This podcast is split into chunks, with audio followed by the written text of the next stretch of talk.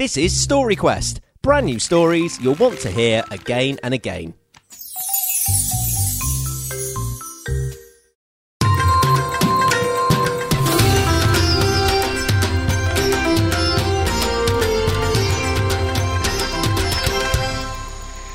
Vultures are circling over Tigeropolis, and Tala is so glad to see them. Who needs drones, eh? The vultures make a super surveillance squad against the poachers. Uncle Raj agrees. Yes, that was a brilliant idea of yours, Tala.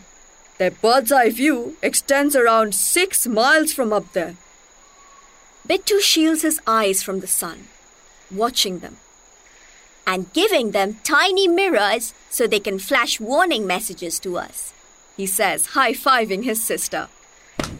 So, with our spies in the skies and the monkeys monitoring any ground movements, I think our early warning systems should work well. Yes, says Tala. Let's hope so.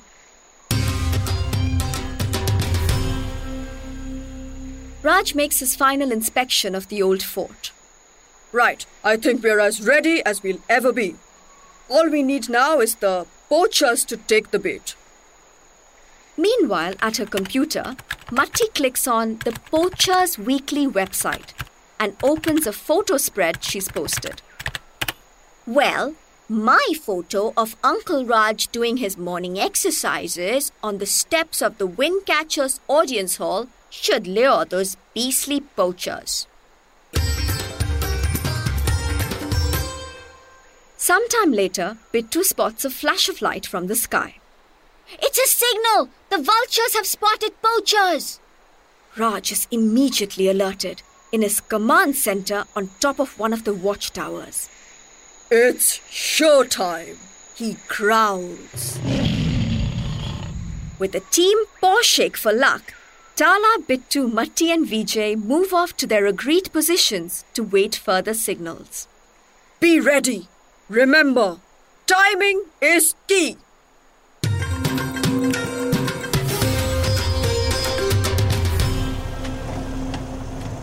Ten minutes later, an old red jeep draws up near the main gate, and four fearsome poachers climb out. They edge cautiously forward on foot, rifles at the ready. Through the entrance arch, and into a dimly lit stone chamber. Squinting in the gloom, they can just about make out an orange and black striped creature slinking away from them down a corridor. Raghu, the gang leader, raises a hand, quickly realizing that taking a shot now is too risky. A stray bullet could ricochet anywhere. He hand gestures for his gang to follow him unwittingly after a giant cuddly toy that Matti had won at the annual fair a few years earlier. Vijay's got it tied to Bittu's old skateboard, and he's using it to lure the poachers forward and outside into the courtyard. The poachers emerge into the daylight, dazzled by the intensity of the midday sun. Ah! I can't see a thing! yells Raghu. Straight away, four highly trained langur monkeys hurl themselves headfirst off the battlements. The monkeys dive onto the startled poachers and grab their rifles, rebounding on bungee cords to rip them away.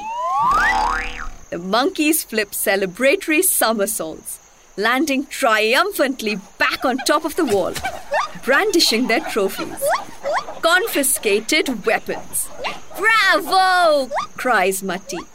Perfect tens all around! And down in the courtyard. I don't know, Raghu snaps. Not good. No cover. You fools lost your rifles, and now we are trapped and under attack. And what's that awful pong? Savita sniffs. Raghu, is it you? It's elephant poo. Oh, what? They must have a catapult set up somewhere. Let's get out of here. Just then, a gate in front of them swings open, As elephant poo continues to rain down on them, the poachers are forced to stumble forwards through the gateway into the next courtyard. Tala glances out from the elephant stables towards the watchtower, where Raj is carefully coordinating the operation. Closer, closer. He raises a paw, then drops it. Tala sees the signal. Now!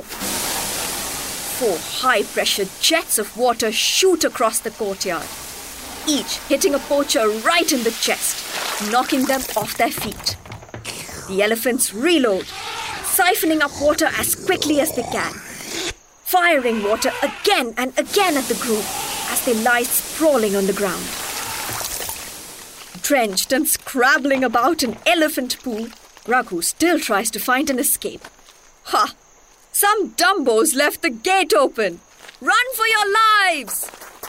Raghu makes a run for it with his gang following behind. Through the gateway and. Ah! Blast! Help me up, will you, useless lot! What's that trip me up? Some old rope? Nope, Savita replies. Oh no! Oh no! Too late.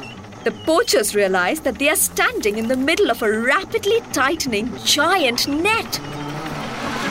Whoosh! In a second, four soggy, smelly poachers find themselves dangling helplessly in midair.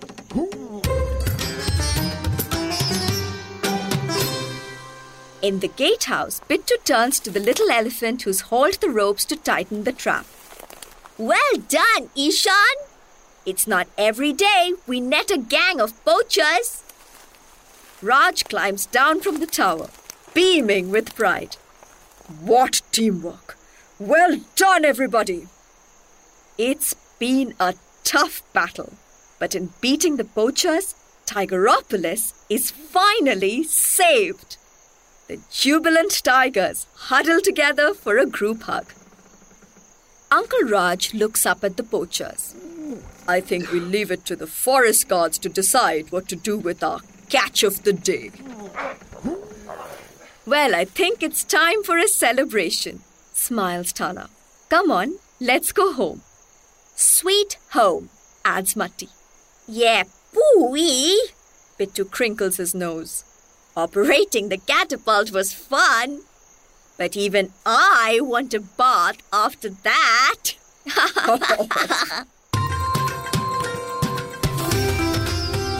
this is a Bell Media production narrated by Ashwika Kapoor. Written by R.D. Dijkstra.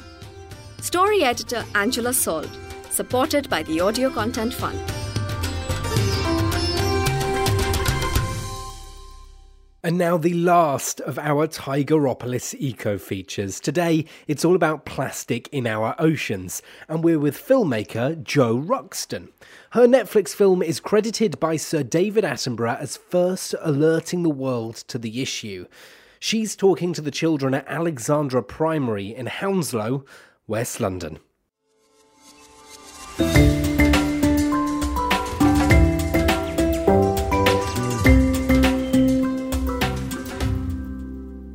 I worked at the BBC and we were always making documentaries that made the oceans look as if they were clean and, and full of fish and that everything was fine. And that wasn't really what we were seeing. Yes, we were in some incredible places, but often we were having to film around things like plastic in the ocean or plastic on the beach. And I felt that if we didn't tell the truth, then people would think that it was okay to keep throwing our waste into the ocean and taking all the fish out from it. So I decided to leave to make my own film called The Plastic Ocean.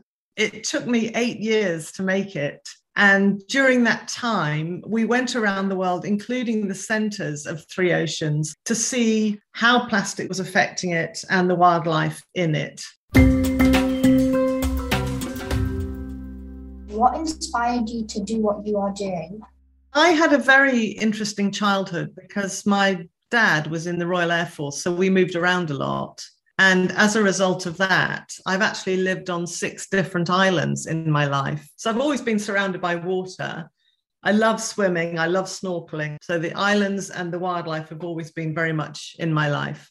What type of strategies can we do to save our oceans? The best thing we can do to protect our ocean is to understand how important it is as a life support system for all of us.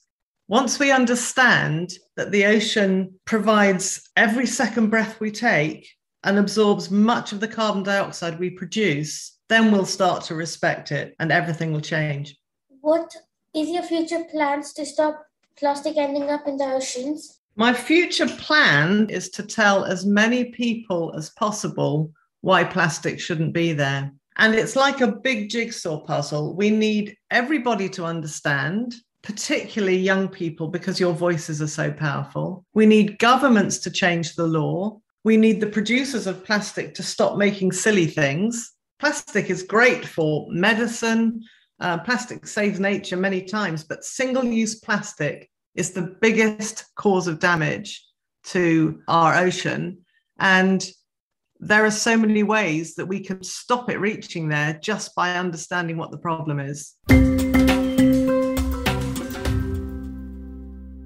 What's one of the main reasons that's affecting the ocean, causing it to pollute? Well, I have chosen plastic to tell my first story because I felt that it's something in everybody's lives.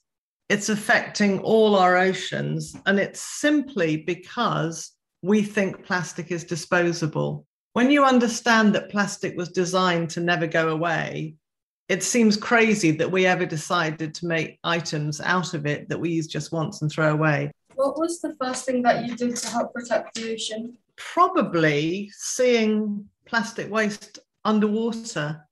And when I lived in Hong Kong, we, we had we had more plastic in the waters around Hong Kong than I could see in in other places I'd lived. And whenever I went diving there, I had a, a, big bag made out of a net, which I would clip onto my weight belt. And just whenever I saw plastic, I would put it in there. Um, we often used to find abandoned fishing nets with live fish stuck in them. So we'd use our knives to cut the net away and let the fish out. And then we would bring the net back with us to the boat. So um, I think it's when you see it, you feel compelled to do something. Think children like us can do to help? Oh my goodness. First of all, know how powerful you can be. So understand that your voice, your actions can be very powerful. And certainly, if you go out with the person that's doing the shopping in your family, just say, no liquid soap. If you're buying butter, buy it wrapped in paper. We don't need another plastic butter dish. And maybe think of some ideas between you of how you can change what's coming into your house because all the plastic that comes in has to go somewhere. What would happen to the human population if we don't stop pollution? Well, first of all, we're going to stop it. So I think the human population is going to be fine because I meet children like you and you're going to be the next group of adults. And an informed population is one that can help protect the whole planet. This is a Bell Media production for the Audio Content Fund.